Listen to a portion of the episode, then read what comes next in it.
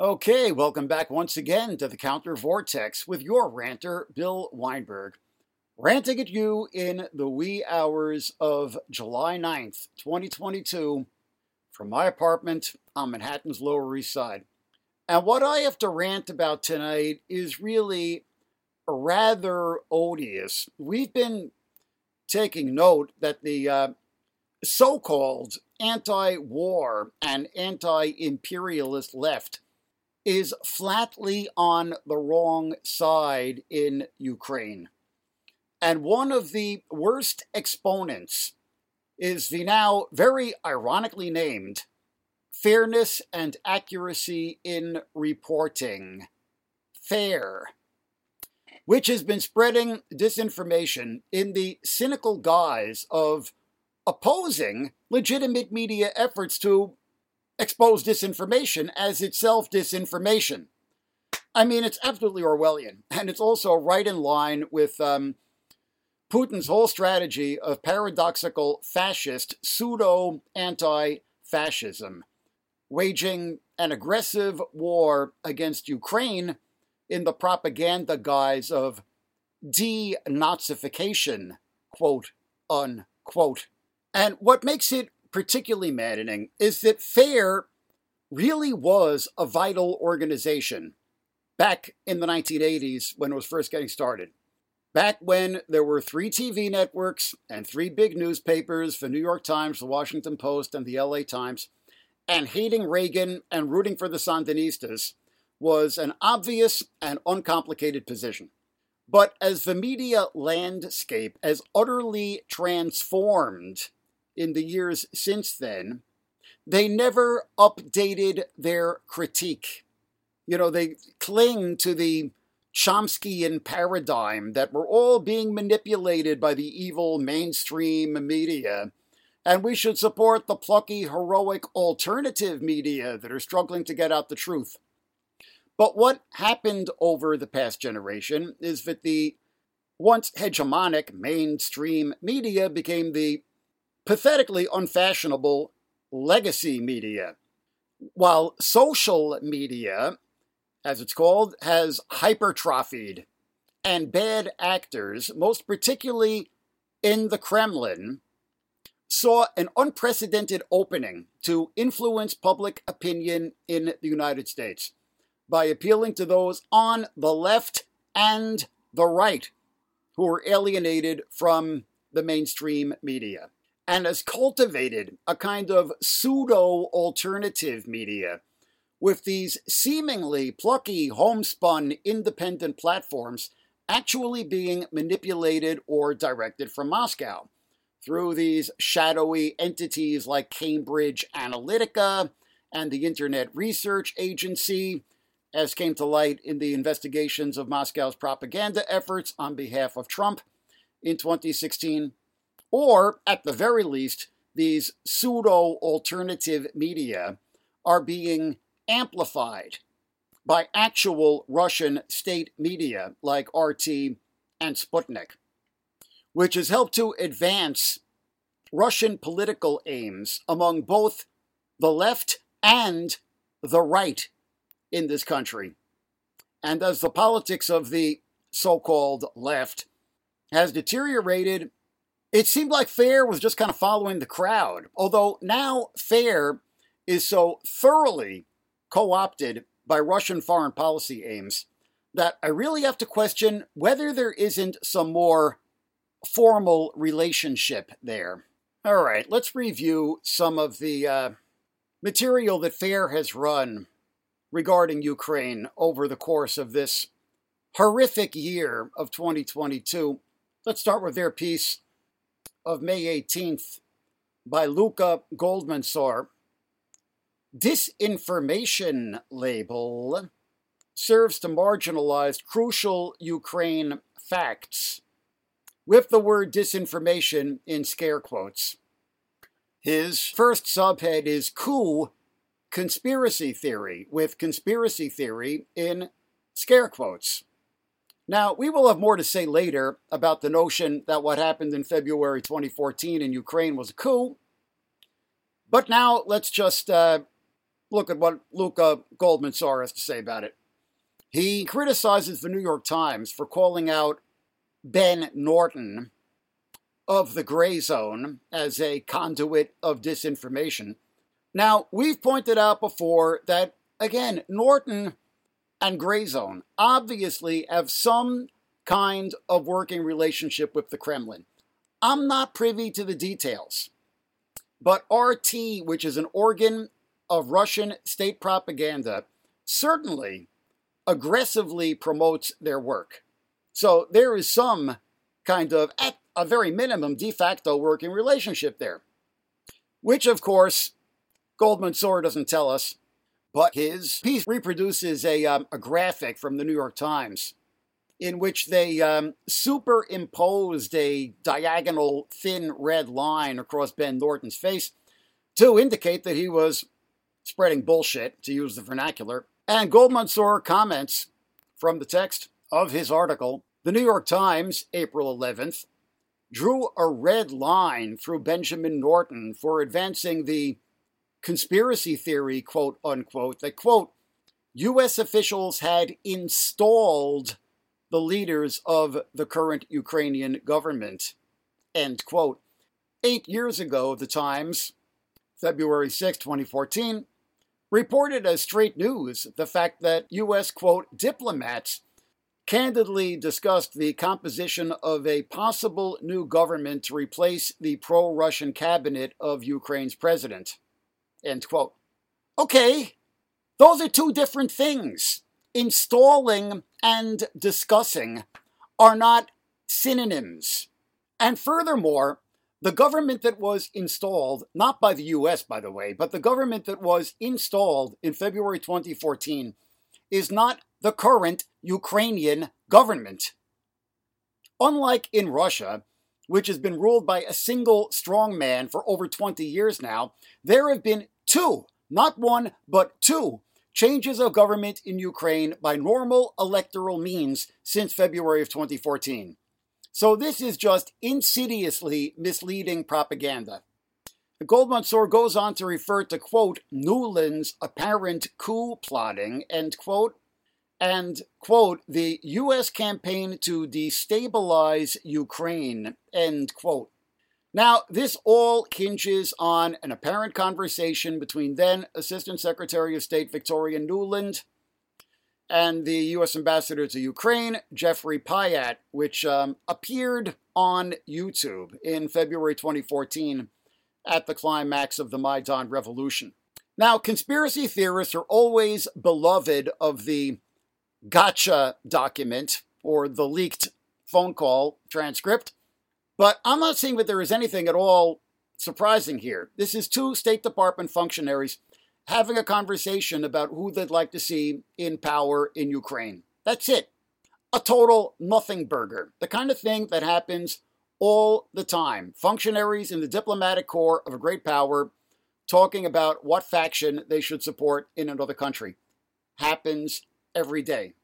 And the two supposedly critical quotes from Nuland are, quote, fuck the EU, presumably for um, being reticent to meddle in Ukraine, and, quote, I think Yats is the guy who's got the economic experience for governing experience, end quote. Now, this is a reference to Arseny Yatsenyuk, who was an opposition member of the Rada, the Ukrainian parliament, who would become prime minister after Viktor Yanukovych was ousted as president, the big demand of the protesters in Maidan Square. Yatsenyuk did not, in fact, become president, that is, top dog. One Alexander Turchinov, another opposition lawmaker, was installed as interim president, and then in May, Petro Poroshenko, the former foreign minister, became the new president, who in 2016 had Yatsenyuk ousted as prime minister. So, if Nuland's phone call is uh, evidence of a U.S. backed coup, it certainly was not a particularly successful one. But note the crazy fucking double standard here. Some State Department functionaries have a phone call, and that's a coup. But Russian backed forces illegally seized power by force of arms in Crimea and Donbass that same year, and that's not a coup? Whatever, guys. You know, this is cheapening the meaning of the word coup. And ironically, playing into the hands of those who would deny CIA involvement in the actual coups d'etat in Iran in 1952, Guatemala in 1954, Indonesia in 1965, Chile in 1973, etc. This is how the left just shoots itself in the foot. And uh, by the way, I want to know who bugged Nuland's phone call. I mean, that's an actually interesting question which nobody is asking. And note Goldman Sachs' language. The U.S. campaign to destabilize Ukraine, quote unquote, a reference to the struggle by the Ukrainians to challenge the corrupt authoritarian regime of Viktor Yanukovych. I love how in Fair's world, the only thing that Ukrainians can be is either pawns of the U.S. State Department or Nazis. So sickening. And now this brings us to the uh, the next subhead: normalizing neo Nazis. From the text, the outsized influence of neo Nazi groups in Ukrainian society. And here he links to a uh, Human Rights Watch report of June 2018 violent attacks by radical groups increasing in Ukraine, including the Azov Regiment, the explicitly neo Nazi branch of Ukraine's National Guard, is another fact that has been dismissed as disinformation End quote. Well, yeah, because it's disinformation. I advise Goldman Sachs to listen to our podcast here on the Counter Vortex of um, April 17th, entitled Antifa and the Azov Battalion. And you will find that no, the Azov Battalion is not explicitly neo Nazi. That is a sloppy overstatement at best that its Nazi nostalgist early leadership was purged shortly after its formation in 2014 when it was absorbed into the Ukrainian National Guard. But uh, as long as you're um, citing Human Rights Watch, Goldman Sachs, why don't you see what Human Rights Watch has to say about the Russian aggression that you are essentially shilling for? You want to know where in Ukrainian society neo Nazi groups really have an outsized influence? In the regions of the Donbass, where ultra right separatists backed by Russia have seized power and are now in the process of conquering all of Donbass thanks to the massive Russian invasion on their behalf. We've noted before the September 2014 Human Rights Watch report on the mass detention of civilians and their use in forced labor by the Donbass rebels in their zones of control. What? No fascism here. And we've also noted before that the Donbass rebels have just as much of a fetish for Nazi symbols and regalia as do their enemies in the Azov battalion, portraying only the Ukrainian side as having a Nazi problem is playing right into Putin's ultra cynical fascist pseudo anti fascism, the most cynical propaganda imaginable, and it's being enabled by fairness and accuracy in reporting. Unbelievable. All right, now let's turn to the next entry, January 15th. Hawkish pundits downplay threat of war, Ukraine's Nazi ties, by Gregory Shupak. And once again, the title itself is indicative of how out of whack their thinking is. The hawkish pundits were certainly not downplaying the threat of war. They were downplaying the threat of U.S. involvement in the war. They were not downplaying the threat of Russia invading Ukraine, just the opposite, of course. But Russian aggression is absolutely 100% invisible in the world of fairness and accuracy in reporting. We're again treated to the subhead whitewashing Nazis. Inevitably, we are told of the official honoring in Ukraine of the World War II era Organization of Ukrainian Nationalists, OUN, and Ukrainian Insurgent Army, UPA, and one Lev Golinkin in The Nation, of course, is quoted to the effect that they were, quote, allied with the Nazis and participated in the Holocaust. The UPA murdered thousands of Jews, end quote. Okay, this would appear to be a reference to the Lviv pogrom of 1941 after the Nazis seized the city, and whether the Ukrainian insurgent army participated in it is actually a matter of some contention. I just finished reading The Gates of Europe A History of Ukraine by Serhiy Plokhy, which makes no mention of it in his discussion of the UPA, and he's the director of the Harvard Ukrainian Research Institute, so one would hope that he has some authority on the matter. And you could um, also consult the website of the Ukraine Crisis Media Center, a watchdog on false propaganda on Ukraine, which has a page entitled 10 Myths About the Ukrainian Insurgent Army Myth number five Ukrainian nationalists were massively killing Jews during World War II, especially in Lviv. And this page cites both German and Soviet records, apparently indicating that the UPA did not participate in the killings in Lviv. Now, I don't know who was right. To get an informed opinion, you'd actually have to do the research which I have not done, and I suspect that Gregory Shupak hasn't either, but is simply quoting Golinkin as the voice of authority, just as one could as easily cite the Ukraine Crisis Media Center as the voice of authority. And as we pointed out in our last podcast of July 3rd, in which we discussed the legacy of Stepan Bandera, leader of the Organization of Ukrainian Nationalists.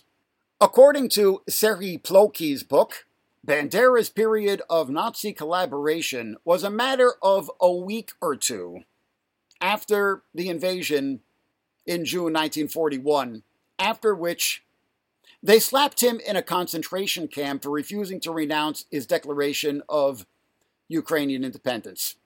Now, followers of the Counter Vortex podcast will know that, uh, you know, I've been making a really honest effort to parse this history and try to come to an objective understanding of what went on in that era in Ukraine. But um, it smells to me that fairness and accuracy in reporting is weaponizing the history and deciding what to believe on the basis of political convenience. Shupak goes on to write From the text, this is the kind of thing that FAIR is famous for doing. From December 6, 2021 to January 6, 2022, the New York Times published 228 articles that refer to Ukraine, nine of which contain some variation on the word Nazi. 0% of these note Ukrainian government apologia for Nazis or the presence of pro Nazi elements in Ukraine's armed forces. End quote. Well, first of all, both of these contentions are overstated. The Ukrainian government is not apologizing for Nazis, but Ukrainian nationalists who, in the midst of the horror and shifting fortunes of World War II, at times collaborated with Nazis and at times resisted the Nazis by arms, something that propaganda of this nature never mentions. And again, we're supposed to take it as a fait accompli that there are, quote, pro Nazi elements in Ukraine's armed forces. But okay, what about your whitewashing of Nazis, Gregory Shupak? As you bait the Ukrainians like this, has there been a word, a single word in your writing, or in anything that has been published by FAIR, about the Sparta Battalion about Rusich, about the Imperial Legion, about the Russian Imperial Movement, about the Night Wolves, about the Wagner Group, about the Griffin Cossacks, all of these Nazi nostalgist or neo fascist formations fighting on the Russian side. And we will again point out the photo evidence, which has been posted to our website, Counter Vortex, of troops from the Donetsk People's Republic, quote unquote, wearing the SS Totenkopf or Death's Head and other Nazi symbols. And I will also argue that the Z symbol adopted by the Russian armed forces for their special military operation has in practice become a new swastika. As far as I'm concerned, in context, that's exactly what it is. By their works shall ye know them. If it behaves like fascism, it is fascism, and its symbol is a fascist symbol. So again, FAIR is playing right into Putin's fascist pseudo anti fascism. The propaganda that his aggression against Ukraine, which is straight out of Hitler's 1939 playbook, is a campaign of denazification. You are whitewashing Nazis, Gregory Shupak. You are normalizing neo Nazis, Luca GoldMansour. Cast the beam from thine own eye to quote the Bible again. but then we get to the one that's really getting a lot of circulation. January 28th, What You Should Really Know About Ukraine by Bryce Greene, with the word really in italics. Now, my rule is never trust anything entitled What You Should Really Know About Something. It's a perfect tip off of oversimplified dogmatism. Now, this is a response to a piece um, that ran in the Washington Post last November 26th entitled What You Need to Know About Tensions Between Ukraine and Russia. And yeah, that kind of headline is also kind of annoying, but it's merely a tip off of oversimplification. The word really, especially when it's in italics, is a tip off that the writer thinks that he's giving you the truth with a capital T. Okay, now early on in the piece, Bryce Greene makes a legitimate point about the um, International Monetary Fund agenda in Ukraine of um, shrinking the state sector and inviting in more foreign capital. Yeah, okay, that's a totally legit thing to discuss and critique, as does Yulia Yurchenko in her book Ukraine and the Empire of Capital, which we discussed on our podcast of June 27th. But Yurchenko absolutely would not go along with what Bryce Greene does next, which is to portray all of the opposition to the corrupt, oligarchic, kleptocratic, Moscow friendly regime of Viktor Yanukovych as a US backed intrigue. From the text, coup plotters, like U.S. Assistant Secretary of State Victoria Nuland, repeatedly stressed the need for the Ukrainian government to enact the necessary reforms. End quote. Coup plotters? Get out of here, Bryce. You're just mouthing empty propaganda. There wasn't any coup. And a phone call in which two functionaries discuss their favorite candidate in Ukraine isn't a plot. And he goes on to write, quote, after the 2014 coup, the new government quickly restarted the EU deal, end quote, which had been rejected by Yanukovych in favor of closer integration with Russia. Now, we aren't told why this is necessarily a bad thing, but more to the point, it's accepting as a fait accompli that it was a coup rather than a pro democratic popular revolution. With the transfer of power finally, after months of mass protests, in the face of brutal repression in the middle of the harsh Ukrainian winter, affected by legal and nonviolent means. But as we shall see, he contests it. In fact, it was legal. We'll get to that. Next, we are treated to this totally jaundiced subhead. The U.S. helped overthrow Ukraine's elected president.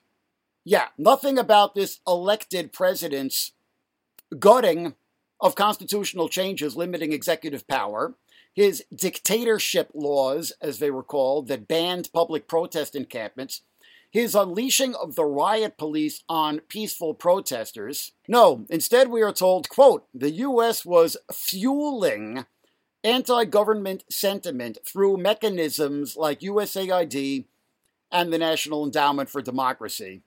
End quote so condescending to the Ukrainians as if they needed tutelage from USAID or the National Endowment for Democracy to know that they were being oppressed by a corrupt authoritarian oligarch. Heaven forbid that some of our tax dollars should actually be put to a good use, like buying laptops for pro democracy activists. How insidious! To return to the text, the U.S. government had spent $5 billion promoting democracy, in scare quotes, in Ukraine since 1991. End quote. Why the scare quotes, Bryce? See, this is how this insidious propaganda works.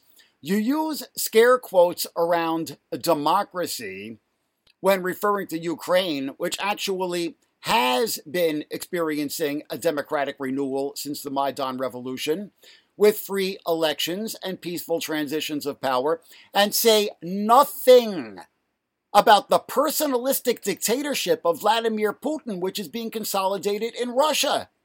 And the uninitiated reader comes away with the impression, a complete reversal of reality, that Ukraine is a dictatorship and Russia is a democracy. And again, fair plays into Putin's fascist pseudo anti fascism and denazification propaganda. Bryce Greene next presents us with some interesting facts from the text. The NED Board of Directors includes Elliott Abrams, whose sordid record runs from the Iran Contra affair in the 80s to the Trump administration's effort to overthrow the Venezuelan government. In 2013, NED President Carl Gershman wrote a piece in the Washington Post that described Ukraine as the biggest prize, quote unquote, in the East West rivalry. After the Obama administration, Nuland joined the NED Board of Directors before returning to the State Department in the Biden administration as Undersecretary of State for Political Affairs End quote. Yeah, okay. Good to know. Appreciate the research, but certainly not surprising. I mean, who do you think is going to be on the board of the National Endowment for Democracy? It's an arm of the U.S. government, as we know. And if you are concluding from this information that any activist under a dictatorship or authoritarian regime who accepts any aid from the NED is tainted and delegitimized, well, you aren't interested in actually understanding things. You're just interested in scoring propaganda points in favor of dictatorships and authoritarian regimes. Now, if you want to warn the Ukrainian activists about the imperialist agendas of the U.S. State Department and the National Endowment for Democracy, well, it's a little condescending to assume that they have any illusions, but more to the point, Warning them could be a legitimate activity if you started from assumptions of solidarity with the protesters. Instead, this information is being weaponized to discredit the protesters and to portray their revolution as a Nazi coup. So just get out of here with that. The next subhead reads U.S. officials were caught picking the new government. Well, no, they weren't. We've already been through this, but let's see what he has to say from the text. On February 22nd, after a massacre by suspicious snipers brought tensions to a head, the Ukrainian parliament quickly removed Yanukovych from office in a constitutionally questionable maneuver. Yanukovych then fled the country, calling the overthrow a coup. On February 27th, Yatsenyuk, Nuland's favorite, became prime minister. End quote.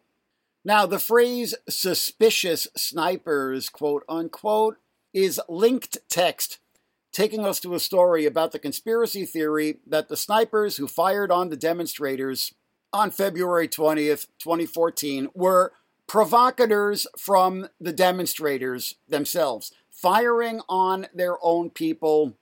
The same odious false flag jive that we get over and over. I'm sorry, if this isn't a conspiracy theory, I don't know what is. You guys are in no position, fair, to be complaining about people using the word conspiracy theories when you uh, legitimize this kind of speculation. And as we've pointed out, Yatsenyuk became prime minister, not president, and would ultimately be ousted by the president. The next subhead Washington used Nazis to help overthrow the government. From the text, the Washington backed opposition that toppled the government was fueled by far right and openly Nazi elements like the Right Sector. One far right group that grew out of the protest was the Azov Battalion, a paramilitary militia of neo Nazi extremists. Their leaders made up the vanguard of the anti Yanukovych protests and even spoke at opposition events in the Maidan alongside U.S. regime change advocates like McCain and Nuland. End quote. Well, for starters, I'll just briefly point out that Azov Battalion grew out of the struggle in Donbass more than out of the Maidan movement. But uh, let's move on to a much more important point. Let's contrast this portrayal with that in an open letter issued by Ukrainian academics in February 2014 responding precisely to this calumny in Western media accounts. The letter was entitled Two Journalists, Commentators, and Analysts Writing on the Ukraine Protest Movement Euromaidan. From the text of this letter, from Ukrainian academics to the world media, while we are critical of far right activities in the Euromaidan movement, we are nonetheless disturbed by a dangerous tendency in too many international media reports dealing with the recent events in Ukraine. An increasing number of lay assessments of the Ukraine protest movement, to one degree or another, misrepresent the role, salience, and impact of Ukraine's far right within the protest movement. Numerous reports allege that the pro European movement is being infiltrated, driven, or taken over by radically ethnocentrist groups of the lunatic fringe. Some presentations create the misleading impression that ultra nationalist actors and ideas are at the core or helm of the Ukrainian protests. Graphic pictures, juicy quotes, Sweeping comparisons and dark historical references are in high demand.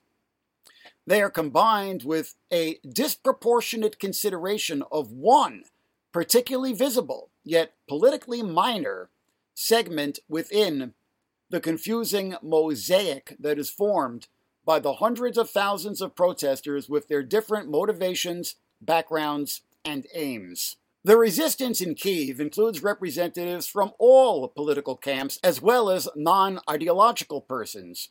Not only the peaceful protesters, but also those using sticks, stones, and even Molotov cocktails.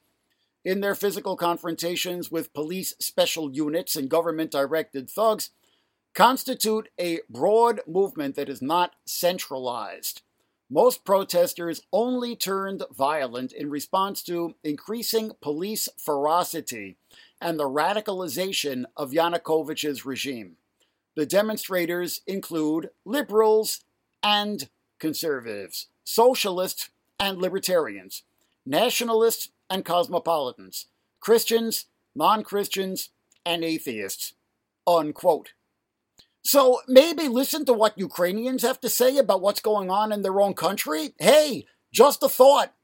And again, I don't know why you would oppose regime change in this circumstance. You know, there really are regimes that need to be changed. And calling a popular revolution regime change is just a means of discrediting it as neocon, astroturf, or whatever. and no movement of the size and power of the Maidan revolution could be astroturf. But it gets even more problematic with the next subhead. There's a lot more to the Crimean annexation. Oh boy. From the text, the Crimean Peninsula, 82% of whose households speak Russian, and only 2% mainly Ukrainian, held a plebiscite in March 2014 on whether or not they should join Russia or remain under the new Ukrainian government. The pro Russia camp won with 95% of the vote. The UN General Assembly, led by the US, voted to ignore the referendum results on the grounds that it was contrary to Ukraine's constitution. This same constitution that had been set aside to oust President Yanukovych a month earlier. End quote. All right, there's a lot to unpack here, but um, let's start by examining that last claim that the uh, Ukrainian constitution had been set aside to oust President Yanukovych. Uh, had it indeed? All this hinges on a narrow legalism, but if you want to get into it, okay. After digging around, the most convincing piece that I could find online casting doubt on the constitutionality of the removal of Yanukovych was surprise, surprise on Radio Free Europe, media wing of the U.S. State Department. so much for the notion of even the U.S. State Department being monolithically behind the coup, quote unquote, this piece, entitled Was Yanukovych's Ouster Constitutional, ran immediately after the vote and states from the text It is not clear that the hasty February 22nd vote upholds constitutional guidelines, which call for a review of the case by Ukraine's constitutional court and a three fourths majority vote by the Verkhovna Rada, i.e., 338 lawmakers. In fact, the vote was approved by 320 lawmakers of the 450 seat parliament. All right, that's a case. Ironically, from Radio Free Europe, but okay, it's a case. But in contrast, let's turn to an April 2015 piece from the Kharkiv Human Rights Protection Group, Ukraine's foremost human rights monitoring group, which defends the constitutionality of the ouster. This piece is entitled Ukrainian Constitutional Process in 2014, and it argues that because Yanukovych had already gone into hiding by the time the vote was taken and had effectively abdicated his duties, that contingency measures in the Constitution for such an emergency situation were invoked and that the Constitution was, in fact, adhered to. From the text, the Parliament resolution on disassociation of the President from February 22, 2014, was based on the recognition of the fact that President of Ukraine Viktor Yanukovych illegally dissociated from his constitutional powers, which endangered the territorial integrity and sovereignty of Ukraine and rights and freedoms of its citizens.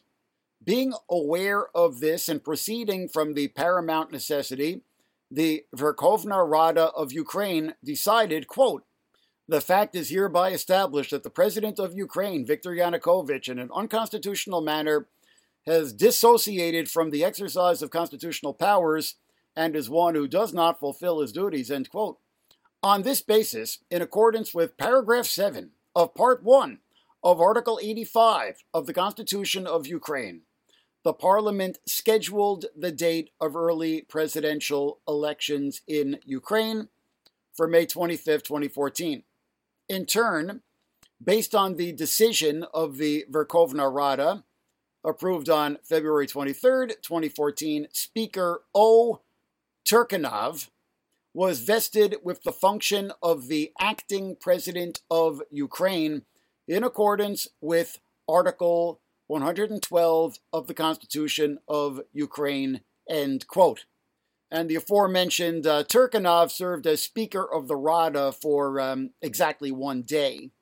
He was um, elected to that position February 22nd and then became interim president February 23rd. That's why he's referred to with the title Speaker. So I'd say the notion that the transfer of power in Ukraine in 2014 was unconstitutional hinges on narrow legalisms at best and is possibly just flat wrong. Now, again, I don't know because I haven't done the research, which would be pretty daunting for me as a uh, mere journalist who is not, you know, a legal expert, much less one who is fluent in the Ukrainian constitution. But I have a strong hunch that Bryce Greene hasn't done the research either and is once again making up his mind on the basis of political convenience. But okay, let's assume, purely for the sake of argument, that the removal of Yanukovych was unconstitutional. Okay, are you really arguing that one constitutional violation justifies another? Really? And certainly, the unconstitutionality of the Crimea vote did not hinge on any narrow legalisms. There was no provision for Crimean secession in the Ukrainian constitution. And even Moscow asserted that the vote was only justified because Yanukovych was ousted in an illegal coup, which ended Ukraine's constitutional authority, which, as we have seen, is a dubious assertion. And that um, supposedly US led General Assembly resolution it was actually introduced by Canada, Costa Rica, Germany, Lithuania, Poland, and Ukraine. And it wasn't merely that the election violated the Ukrainian constitution, but that it was not carried out according to international norms. But the worst thing about this is Bryce Greene's evident attitude of fuck the Crimean Tartars, who he doesn't even mention, the indigenous Turkic and Muslim people of the Crimean Peninsula, who are now being oppressed under Putin's white supremacist Russo nationalist program. The jurisdictional autonomy over their own territory that they had enjoyed under Ukrainian rule being revoked, their leaders persecuted and imprisoned for dissenting from having Russian rule imposed on them against their will, being subject to systematic attacks that they say amount to ethnic cleansing, and the Russian state has even broached establishing a concentration camp system for them, modeled on that which China is imposing on the Uyghurs in Xinjiang. Ignoring this, for so called progressives to be ignoring this, is the most shameful betrayal imaginable. All in all, Bryce Greene is making excuses for a Sudetenland, if you get the historical reference. And if you don't, Google it because I'm tired of having to explain everything. What else does he say? His next subhead is The U.S. wants to expand NATO. Yeah? So? Ukraine's admission into NATO was still years away at best. And if Ukraine is a sovereign country, it has the right to join any damn alliance it wants. And if Putin didn't want Ukraine to join NATO, maybe he could have considered refraining from the kind of behavior that was driving Ukraine into NATO. As we've stated before, on independence from the USSR in 1991, Ukraine made a declaration of permanent neutrality. And it was only in 2019 that the Rada actually codified into the Constitution the country's aspiration to join NATO after Russia had attacked the country and illegally annexed pieces of its territory, both de facto, as in the Donbass, and de jure, as in Crimea, which Bryce Greene is making excuses for. And I'll point out Russia's own leadership of the CSTO, the Collective Security Treaty Organization, its own military alliance of post Soviet states did Ukraine have some right to invade Russia because Russia threatens it as a member of the CSTO? Examine your double standards. And the next subhead reads The U.S. wouldn't tolerate what Russia is expected to accept. Well, the word expected is loaded and naive, but again, note that it's all about the U.S. Everything is about the great powers talking over the heads of the Ukrainians. The Ukrainians themselves have no voice or reality in Fair's world. They, the Ukrainians, are the ones who are not willing to give Putin a veto over what alliances they could join, which essentially means surrendering some of their sovereignty. But what they have to say doesn't matter when you're completely indoctrinated in imperial narcissism and everything is about the U.S. And then Bryce Greene again poses Ukrainian neutrality as a solution with no acknowledgement whatsoever of why Ukraine abandoned its official and declared position of neutrality. Russian aggression is the elephant in the room that Fair is incapable of seeing. And I'll just point out one last one by Bryce Greene from March 4th, several days into the invasion, entitled Calling Russia's Attack Unprovoked, quote unquote, lets US off the hook. Absolutely unbelievable. Recycling once again all the disinformation about the so called Maidan coup, quote unquote. But this is so insidiously sinister, as if Ukraine after having its national territory being dismantled by Russian aggression, seeks to join, not joins, but seeks to join NATO for protection. This means that Russia's greater aggression of 2022 was provoked, quote unquote. This is legitimizing the invasion. If it was provoked, quote unquote, that implies that it's legitimate under international law unless you're just throwing words around without any regard for their meaning. This is justifying criminal aggression and is just beneath contempt. Okay, enough with dissecting this propaganda. I will note that I have had to um, call out FAIR before for promoting Kremlin promoted voices.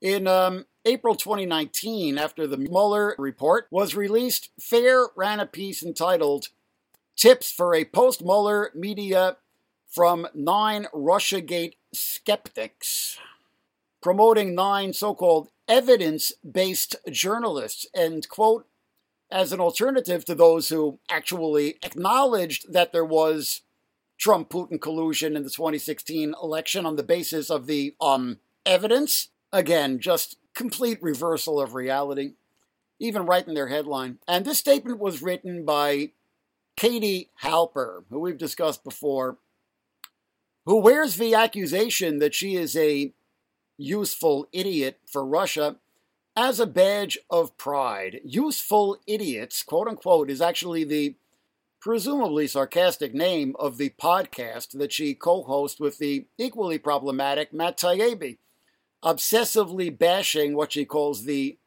Russiagate racket, quote unquote.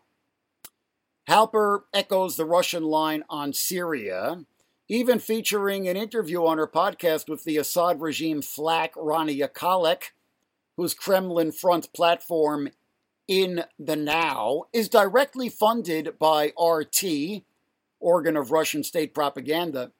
And who does she promote in this piece that she ran uh, on the FAIR website in April 2019? Well, guess what? the aforementioned Rania Khalek whose platform is directly funded by Russia, Aaron Mate, then of The Nation, now with Grayzone, whose work toes the Kremlin line 100% and is avidly promoted, once again, by Kremlin state media such as RT. Uh, her own co host on her podcast, Matt Taibbi, of course. And I will now note that uh, Matt Taibbi, after the invasion of Ukraine was launched, actually apologized for having insisted Russia wouldn't invade Ukraine. He actually said, quote, when you're wrong, you're wrong. My mistake was being so fixated on Western misbehavior that I didn't bother to take the possibility seriously enough. End quote. So, is it possible that he's actually been chastened? Dare we hope? Maybe there's actually hope for Taibbi. if he's capable of admitting he was wrong, imagine. Okay, next is Jimmy Dore, who is literally on the take from the Assad dictatorship lobby. As I uh, wrote on my website in 2019, the investigative website Bellingcat on September 30th ran an expose on the Association for Investment in Popular Action Committees. Note the acronym AIPAC. Cute, huh? Obviously spoofing the American Israel Public Affairs Committee. But this uh, pro Assad AIPAC runs a uh, award for uncompromised integrity in journalism, quote unquote, which has lavished many thousands of dollars on journalists, quote unquote, who toe the pro Assad line.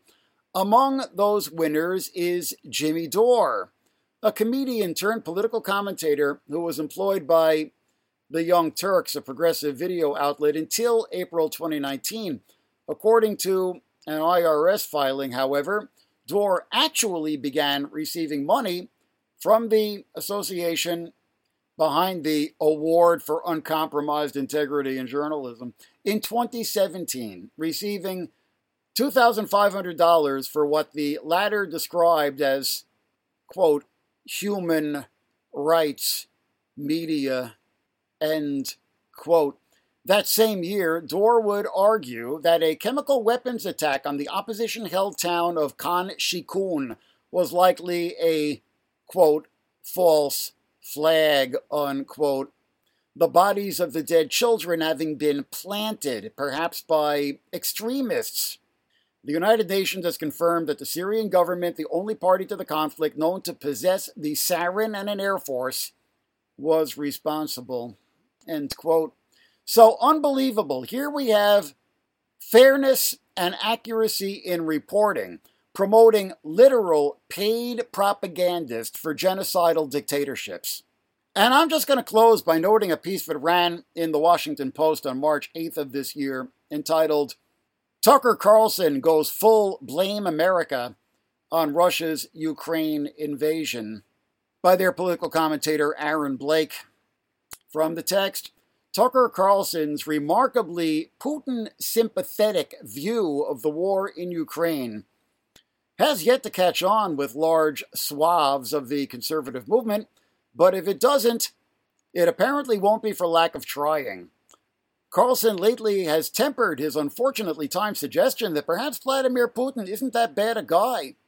But Carlson on Monday, which would have been March 7th, drove home an argument that has lingered on the fringes of the conservative movement for some time that the United States and the West invited this war with their support for admitting Ukraine into NATO, a step that Russia finds unacceptable. End quote. And then there's a bunch of um, ugly and stupid quotes from Tucker Carlson, the far right extremist commentator from Fox News, to the effect that the United States is to blame for Russia invading Ukraine. And thank you to Aaron Blake of the Washington Post for calling it out. And this is what FAIR should be doing critiquing Fox News for loaning propaganda cover to Putin's war of aggression. But instead, it falls to the Washington Post to do that, while FAIR actually joins with Fox News in loaning propaganda cover to Putin. I'm done. I have never been so disgusted in my life. To hell with you, fairness and accuracy in reporting. This has been Bill Weinberg with the Counter Vortex. Check us out online at countervortex.org, where everything that I've had to say on this podcast is documented in hyperlinks. Support us on Patreon, join the Counter Vortex, join the resistance, and rant on you next time.